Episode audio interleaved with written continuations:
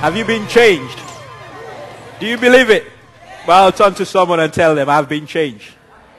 And I'm never going to be the same again. Amen. God bless you. Please do take your seats.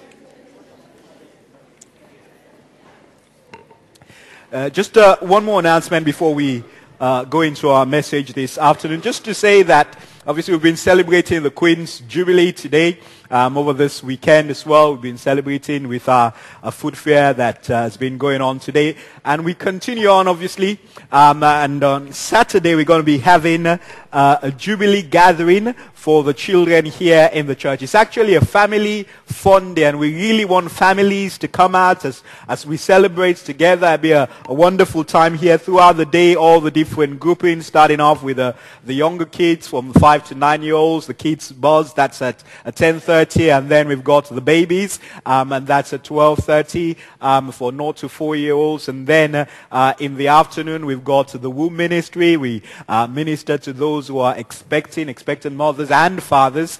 Um, and also we have uh, the buzz for the older kids, 10 to 14-year-olds um, here as well. We've got the family cafe running throughout the day. There's going to be activities in the car park, uh, all sorts of things happening. So uh, families, you're more than welcome. Invite, you know, your neighbors, your friends, friends as we celebrate together. And also on that same Saturday, uh, for those of you here who are business-minded people, that will be the next in our business uh, schools, the School of Business, taking place at Summit House uh, from uh, 11 to 1 p.m. that Saturday, the 9th of June. And the topic is helpful tips on managing your personal finances. Helpful tips on managing your personal finances. Well, we are going to now go into the Word of God uh, this afternoon and in the teaching service, the 5 p.m. teaching service here at KT. Um, and uh, today we are doing uh, more or less kind of like a one-off topic. Over uh, the past week, Bruce, Bruce has been teaching uh, on the Sermon of the, on the Mount. Jesus Christ spoke uh, Matthew 5, 6, and 7 um, and taught uh, the Sermon on the Mount. And he's been going through that over the past uh, few weeks, and he's going to be back next week to continue that series. But today, uh, we continue to focus on the teachings of Jesus Christ, and uh, I want to explore, I want us to explore, to study together uh, the parables of Jesus, the parables of Jesus. We're not going to uh, specifically go into uh, the many parables that Jesus Christ shared, taught, explained, and, and uh, expounded on, but we want to just look at the, the parables of Jesus, have an overview of the parables of Jesus, the significance of them, and hopefully learn some truths that we can apply in our lives and also in our study of the Word of God. So we're going to be looking at the parables of Jesus Christ. See, what we must realize is that we live in the present for the future with knowledge of the past. I'll say that again.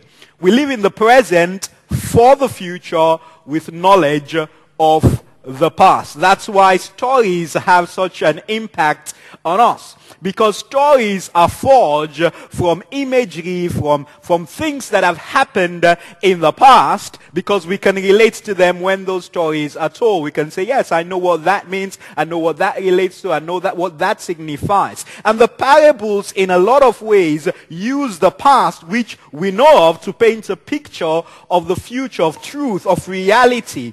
Uh, there's a, a, particular song by uh, Kirk Franklin that I, I, I really like. And I, I, I like the song because this song takes uh, this kind of imagery and portrays it. And it, it is the song Imagine Me. In other words, this is not what I am, but this is what I believe I'm going to be.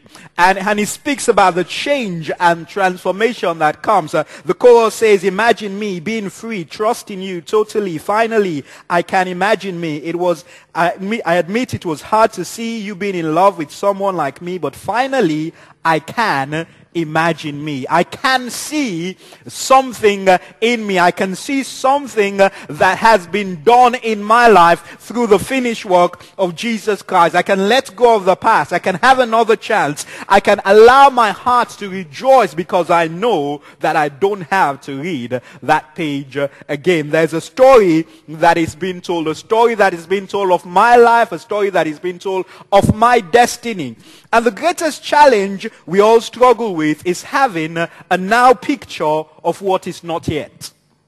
I'll say that again we struggle with having a now picture of what is not yet. And that's why the parables of Jesus Christ so confounded many, many people. Because Jesus Christ was trying to give them a now picture of what is not yet. Something that they hadn't encountered. The parables were there to enable the disciples to see beyond the perspective that they held. To see beyond that which they knew of, that which they understood, that which they'd walked in, that which they had been involved in. The parables gave them a platform to move forward. And Jesus taught in the present. Jesus taught in the present. His words are still what I would describe as now words.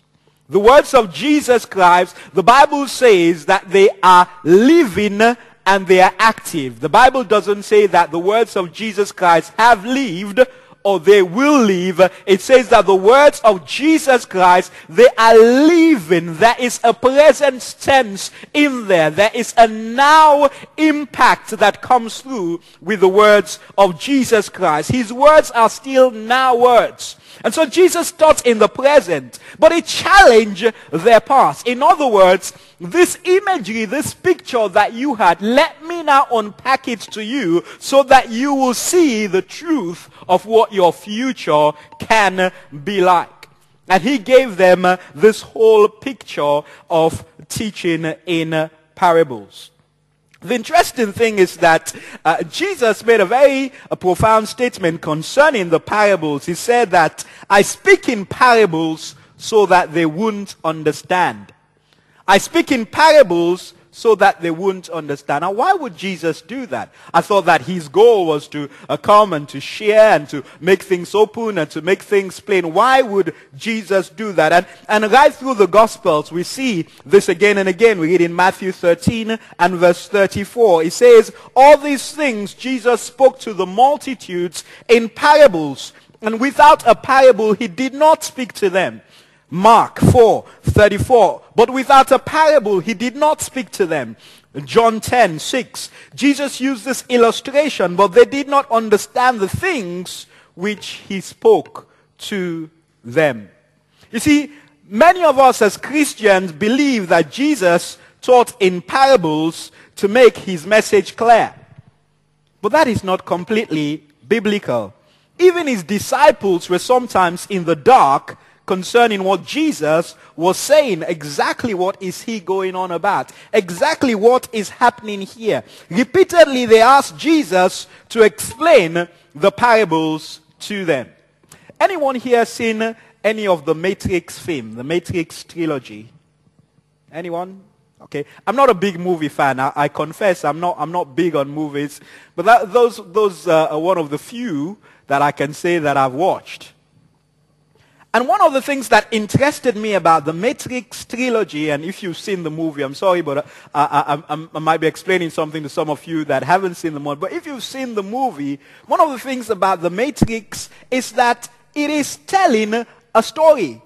And there are bits in the, in the movie, I think, I, I just don't understand that. I don't, don't understand why he did that. What, what does that mean? How did he, what was the significance of that? And right through, it's like there's the subplots and underplots and all the stuff going on. And I know that there's a lot of intricacy in the making of movies and the stories that uh, uh, the director is, is trying to bring, bring across. But I was actually fascinated. And underlying that, there were some interesting truths that you could even parallel with biblical teaching.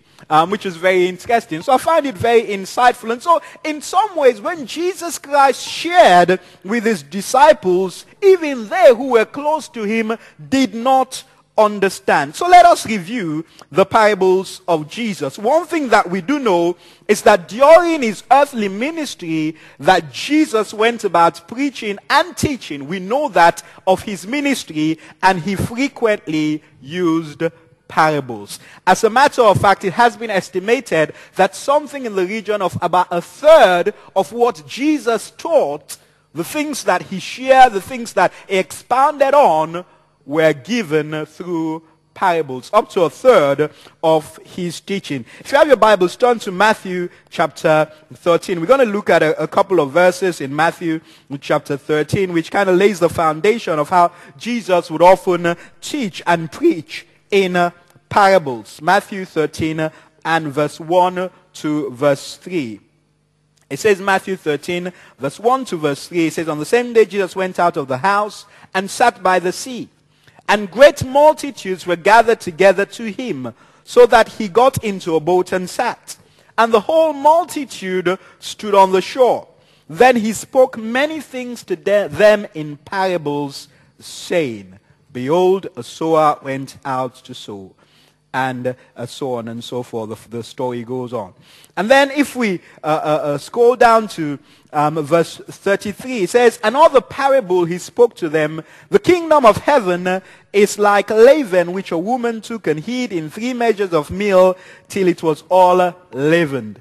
All these things Jesus spoke to the multitude in parables. And without a parable, he did not speak to them, that it might be fulfilled which was spoken by the prophet saying, I will open my mouth in parables. I will utter things kept secret from the foundation of the world. And so we see that Jesus Christ taught, and, and certainly many of the most remembered sayings of Jesus Christ, of his teachings, often it will be the parables. I remember being given a children's Bible as a, a, a, a very young child. And the Old Testament was full of stories of the patriarchs. So you have the story of Moses crossing the Red Sea and David slaying Goliath and, you know, Daniel in the lion's den and Joshua, you know, blowing down the walls of Jericho. And uh, uh, those were the stories that were in the children's Bible. You know, they, they just summarize the story. And the New Testament was the parables of Jesus. It was the stories about how, you know, Jesus Christ, uh, uh, the, the Good Samaritan, the story of uh, the, the five wise and the five foolish virgins, the, the story of the, the talents. And, and, and these made up what would constitute the children's Bible, the Old Testament patriarch stories and the parables of Jesus. Essentially, I know I'm probably stretching a point to make a point. Essentially, the parables of Jesus Christ in uh, the New Testament. And so, uh, many of the remembered sayings of Jesus are his parables.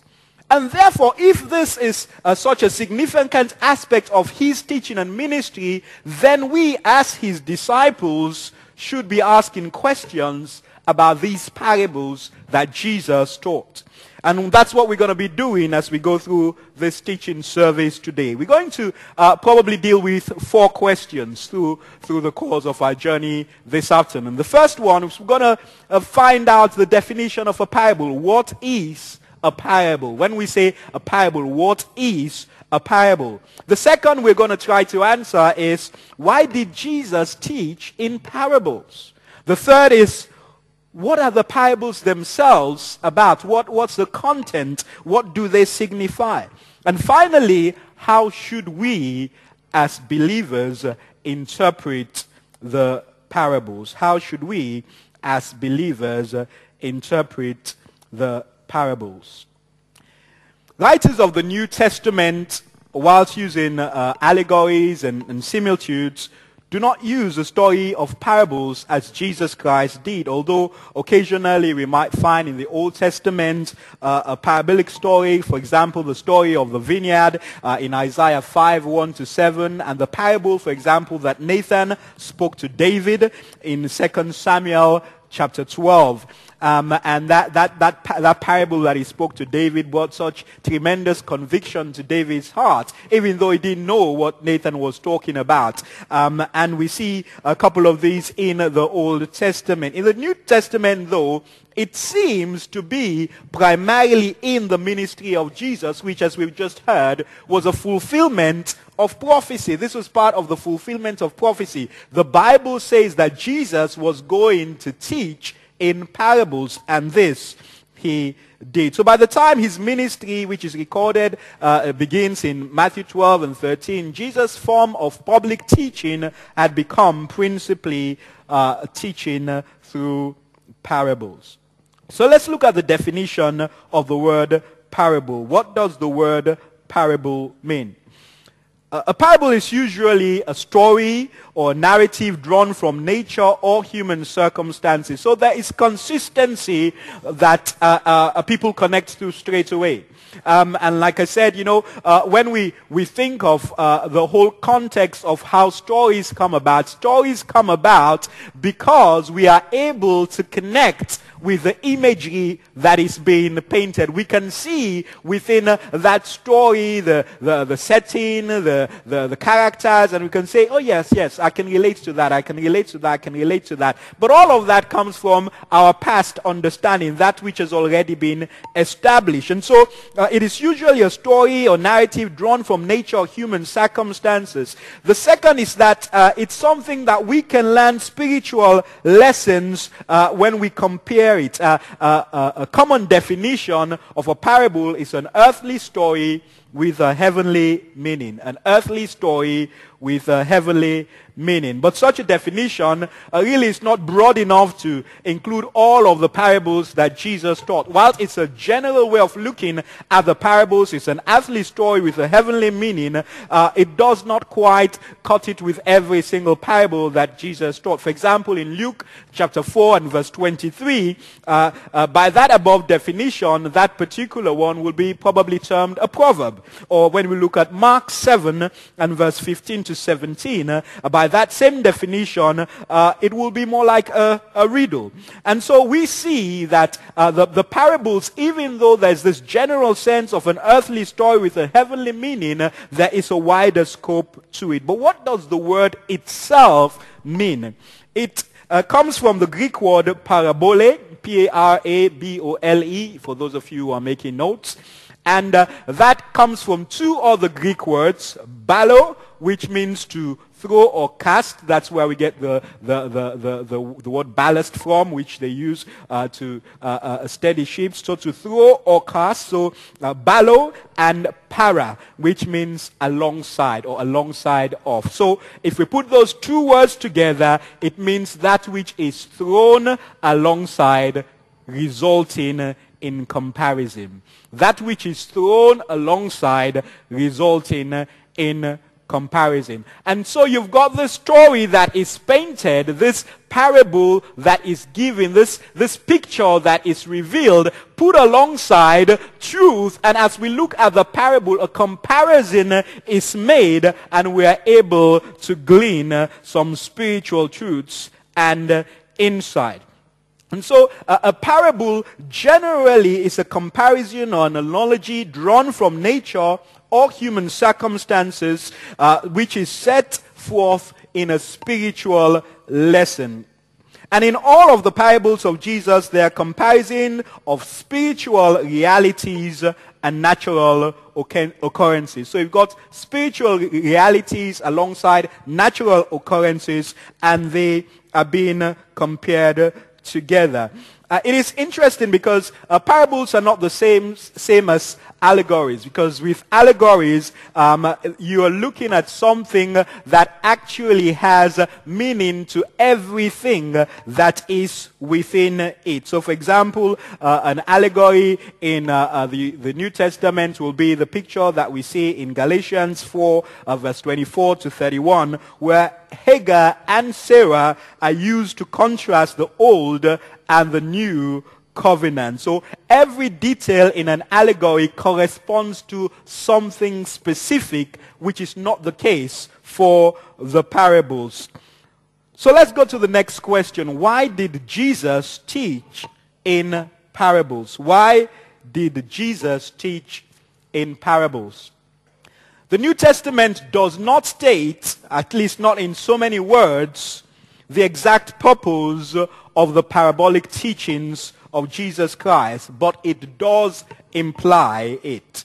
And so, again, we go to Matthew chapter 13 and verse 10. We pick up from there. It says, And the disciples came and said to him, Why do you speak to them in parables? He answered and said to them, Because it has been given to you to know the mysteries of the kingdom of heaven, but to them it has not been given. For whoever has to him more will be given, and he will have abundance. But whoever does not have, even what he has will be taken from him. Therefore I speak to them in parables, because seeing they do not see, and hearing they do not hear, nor do they understand. It has been given to you to know the mysteries of the kingdom of heaven, of the kingdom of heaven. And so there's a fourfold goal in parables that uh, um, I want to speak about. Um, the fourfold goal in parables in, in, terms of what it does and what it reveals is firstly, parables give truth. They are revelation of truth. So they will reveal oftentimes more than what a plain statement would reveal. And so Jesus Christ revealed deep spiritual truths in an easy way for his disciples to understand.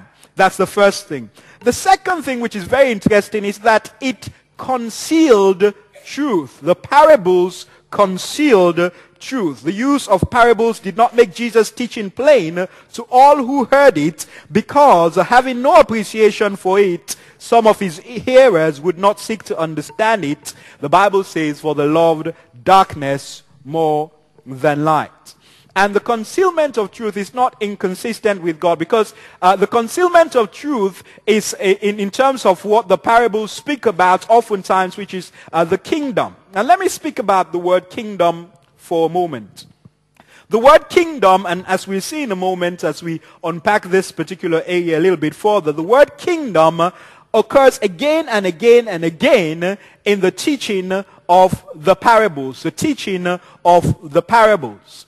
Now, it would seem, if we just take that word itself, and oftentimes when I, when, I, when I talk to people about the word kingdom, I just divide it in two. There are two words that are joined together. It's the king's domain. That's how we get the word kingdom. Yeah? The king's domain, or you can say where the king has rule, where the king has authority, where the king has governance, where the king is able to influence. Okay?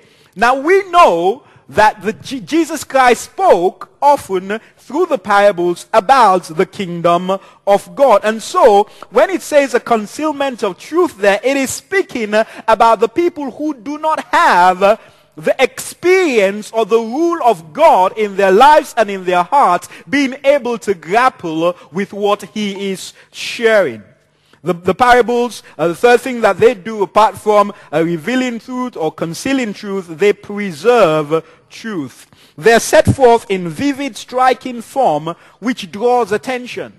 Which draws attention. If I was to say the parable of the prodigal son, most of you would have heard the story. You would have heard the story of this father who had two sons and one of his sons decides that he was going to go away to a far country and the father hands him his inheritance even though the father was alive. Effectively, the son was saying to the father, I wish you were dead in asking for his inheritance. And we see the story that unfolds how the son goes away and how he squanders everything in, in riotous living and the son who's at home is thinking, well, you know, hang on a second, I'm here, my father is kind of not, you know, affirming me in that way and this son comes back and the father, the Bible says, even whilst he was yet a long way away, the father runs to meet him. This is my son who was lost, but now is found. A parable that preserves, it's, it's put in striking story formats that you and I are able to remember biblical truth. And the fourth thing that parables do is that sometimes they will elicit truth from those otherwise reluctant to acknowledge it. In other words, when a parable is told, when we look at the story, we will say, well, of course, justice has been done. The parable of the wicked husbandman spoken by Jesus to the Jews caused the Jews in effect to admit that God should be just in destroying their wickedness. We read of this in Matthew chapter 21. And so sometimes the parables will elicit truth from those who are otherwise reluctant to acknowledge it. One thing, going back to the story of the prodigal son, that we can say about that father is that that father is a loving and a forgiving Father. Without me telling you, that the father is loving and forgiving by just sharing the parable of the prodigal son, you can come to the conclusion about the story that this father was a loving and a forgiving father. And that's why he embraced that son who literally had wished he was dead by asking for his inheritance and going away. So what is the subject matter, or what are the subject matter of the parables of Jesus? As I've mentioned, the general theme is the kingdom of heaven or the kingdom of God. Again, we go to Matthew chapter 13 and verse 11. Matthew chapter 13 and verse 11, being in Matthew 13 for uh, the bulk of our study this afternoon, says, He answered and said to them, Because it has been given to you to know the mysteries of the kingdom of heaven. The mysteries of the kingdom of heaven. And then he will go on and illustrate the parables again and again saying, the kingdom of heaven is like. The kingdom of heaven is like. The kingdom of heaven is like. And then he will tell a story about the lost coin. The kingdom of heaven is like. And then he will tell a story about the sower who goes out to sow the soil. The kingdom of heaven is like, and then he will tell the story about the talents. Now, what is he doing in telling those stories and connecting them with the kingdom of heaven? Well, there are three sub-themes that come out of that kingdom principle and kingdom understanding. Are you with me so far? There are three sub-themes that come out of that. The first is that it would seem that Jesus Christ is wanting us to know the character of the kingdom. What is this kingdom like? What is this kingdom like? And remember, kingdom is the rulership, the reign, the dominion of the king. The place where the king has uh, influence. And so he's trying to help us to understand the character of the kingdom. The parable of the mustard seed, for example, speaks about the character of the kingdom. The parable of the hidden treasure.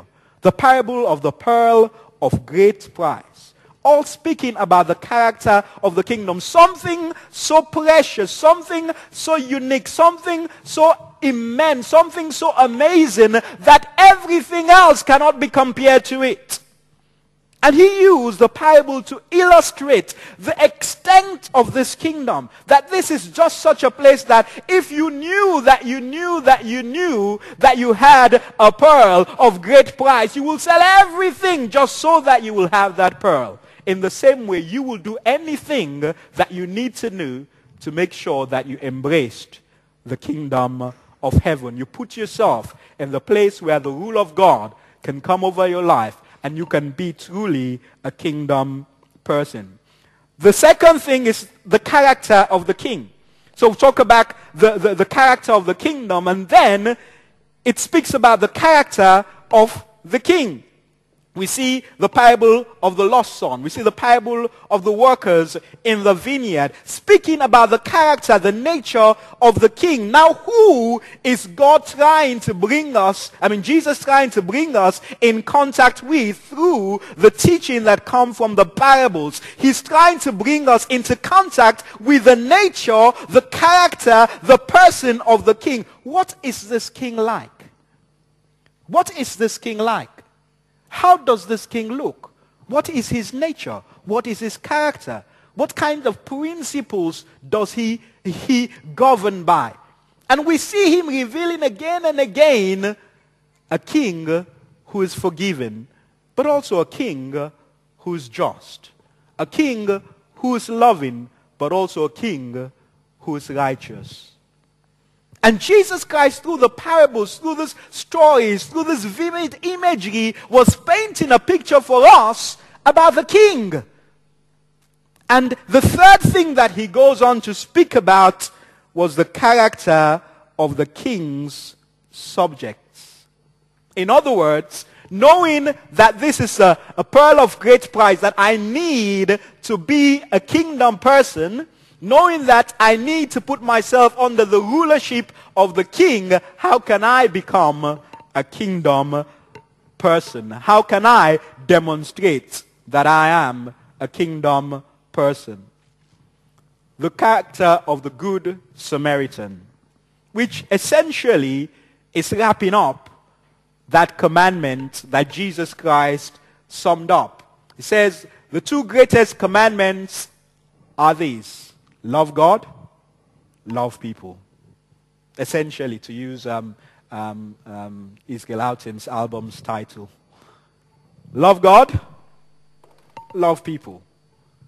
You should love the Lord with all your, your heart, with all your soul, with all your might, with all your strength, and you shall love your neighbor as yourself. That's the character of kingdom people. And that's what Jesus Christ was teaching through his parables. This is the nature, this is the character of kingdom people. Another parable he speaks of is the parable of the persistent widow. Another character of a kingdom person. Now I love the story of the persistent widow because this person does not take no for an answer.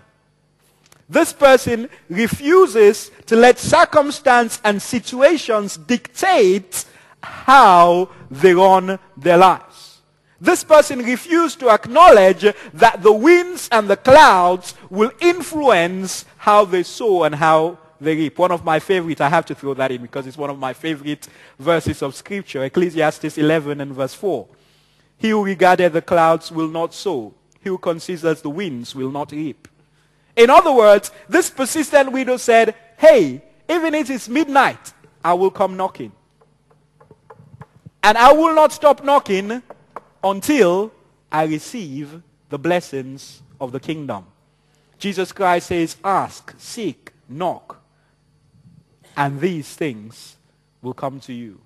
Ask and ye shall find. Seek and it shall be given. Knock and the door will be opened to you. The persistent widow kept knocking, kept knocking, did not want to know what time of the day it was. This is the character and the nature of the kingdom subjects. People who say that we know that a God is able to supply exceedingly abundantly above all that we can ask or think or even imagine because we know that the king's nature is good. We know that the king is the one who owns the cattle on a thousand hill, is the one who is able to do exceedingly abundantly above all I can think or ask or imagine. And therefore I can come knocking because he has promised in his word that when I knock, the door will be opened the parables of Jesus Christ teaching us about the nature of the king's subject. And whilst all of these uh, uh, uh, uh, different subtexts might overlap in the stories, one thing is certain that the kingdom that we're talking about here is not physical. So we're not talking about something that is material. We're not talking about a particular land, a particular space, a particular place, a particular position, a particular uh, uh, uh, title within a particular realm in a physical sense, but we're talking about something that is spiritual. Interesting thing comes through in Luke chapter 17 and verse 20. Because Jesus was asked the question about the kingdom. Now when he was asked by the Pharisees when the kingdom of God would come, he answered them and said, the kingdom of God does not come with observation. The kingdom of God does not come with observation, nor will they say, see here or see there, for indeed the kingdom of God is within you. The kingdom of God is within you. This is probably one of the most amazing truths that comes through in the parables of Jesus Christ.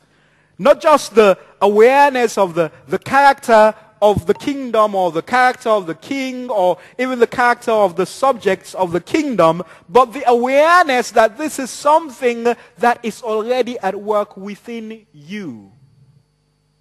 The Bible tells us it's by faith we have been saved through faith. It's a gift of God, not of works, lest any man should boast. Within you. When Nicodemus comes to Jesus at night, now remember, Nicodemus was a teacher of the law.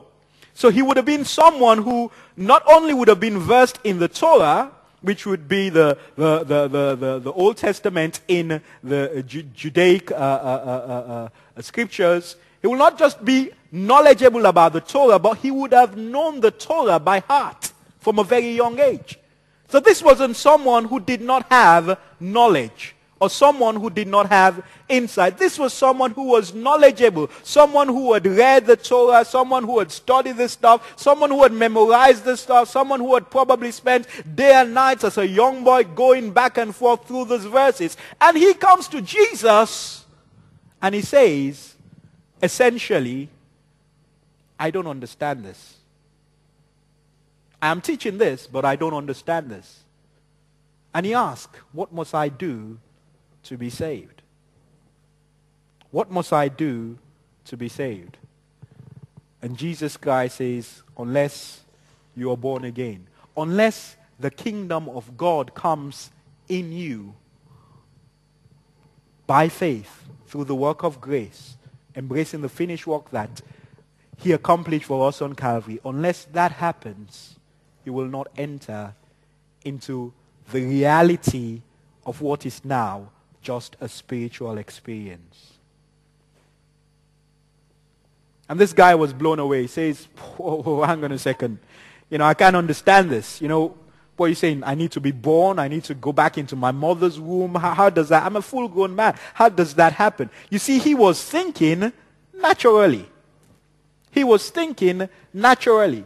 And it's interesting because this is a third of Jesus' teaching is focused on telling us about the nature of the kingdom. It's focused on telling us about this fear, about this domain, about this realm, which we ought to be fully versed and ought to be fully appreciative of because it is not natural. It is spiritual. It is spiritual. The kingdom of God is within you. So how do we interpret parables to finish off our study this afternoon?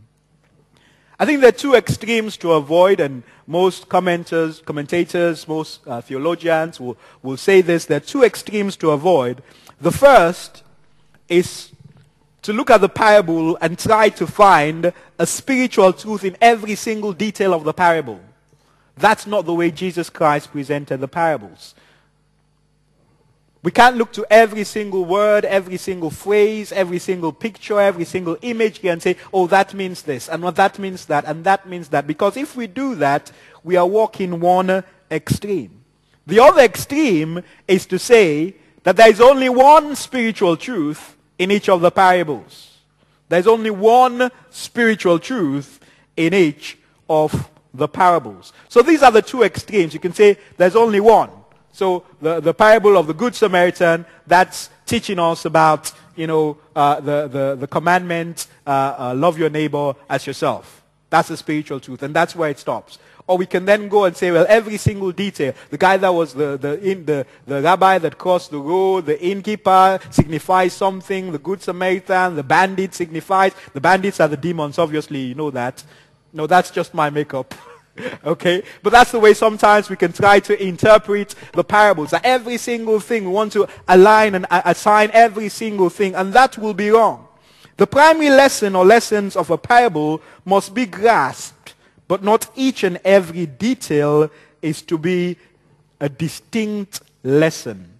So there's this general trend. And I would say what can guide you in interpreting and understanding the parables, firstly, understand that this is a spiritual truth. And so when you embrace it, look for God to speak to you and give you spiritual insights about the story that you're reading. Remember, there are three subtexts in the midst of that. Well, what is this saying about the kingdom, this place, this sphere, this realm, this domain? What is it saying about the king? Is there something in there that speaks about the king, his character, his nature, his person? Is there something there that is challenging me as a kingdom person how I should respond, how I should live my life, how I should go about my daily work as a kingdom person.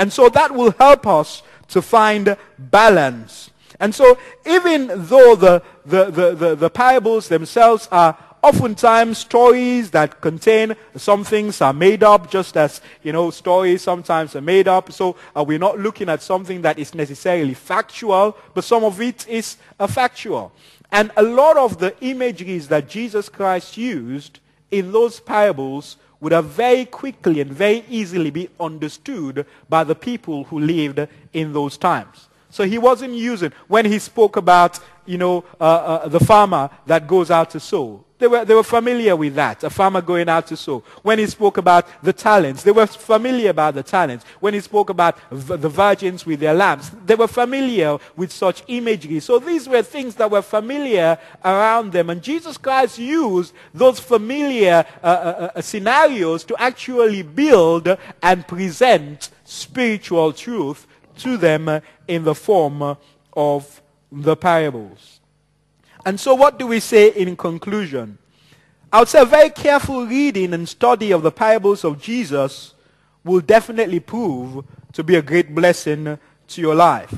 That you will give serious consideration to the lessons that you're learning, and I believe that it will allow you to gain much knowledge and wisdom. Much knowledge and wisdom. Jesus said to his disciples in Matthew 13 and verse 12. And this is the final thing that I want to leave with you as we bring this study to a close. It says, To you it has been granted to know the mysteries of the kingdom. So we are not talking about something here that is meant to be hidden from you. To you has been granted the capacity to know the mysteries of the kingdom. So in other words, as the scripture says, when we search, we will find. When we seek, we will find. When we knock, that door will be open. When we ask, we will receive. And so we, we shouldn't look at the parables and think, well, it's a lovely story or it's a wonderful imagery, but we should also ask, well, God, what are you saying? What are you trying to teach me? What are you trying to present to me as I hear the story, as I read this tale, as I understand this picture that is being painted for me? In other words, Jesus grants understanding to those who have hearts willing to receive. If our hearts are willing, and remember, God's grace extends to us. And this meeting of God's grace with our minds, with our hearts that are humble and our wills that are surrendered to Him allows the mystery of the kingdom of heaven to be revealed to us. We who know Jesus, who have responded in faith, are blessed because we can see with spiritual perception and hear with spiritual understanding. Remember, Jesus Christ spoke in Matthew 13, 16, seeing they do not see and hearing they do not hear and neither they do not understand. Well, we have been given spiritual perception and we've been given spiritual understanding. And our salvation should always be cause for gratitude before our Lord because that opens up you and I to embrace the truths of the teachings of the parables of Jesus and allow it to bring life and light to our lives as we continue to walk and live for Him. A calling is to know Him and to make Him known. And the parables of Jesus will help us to know Him and also to make Him known. Amen. Let's stand together as we pray.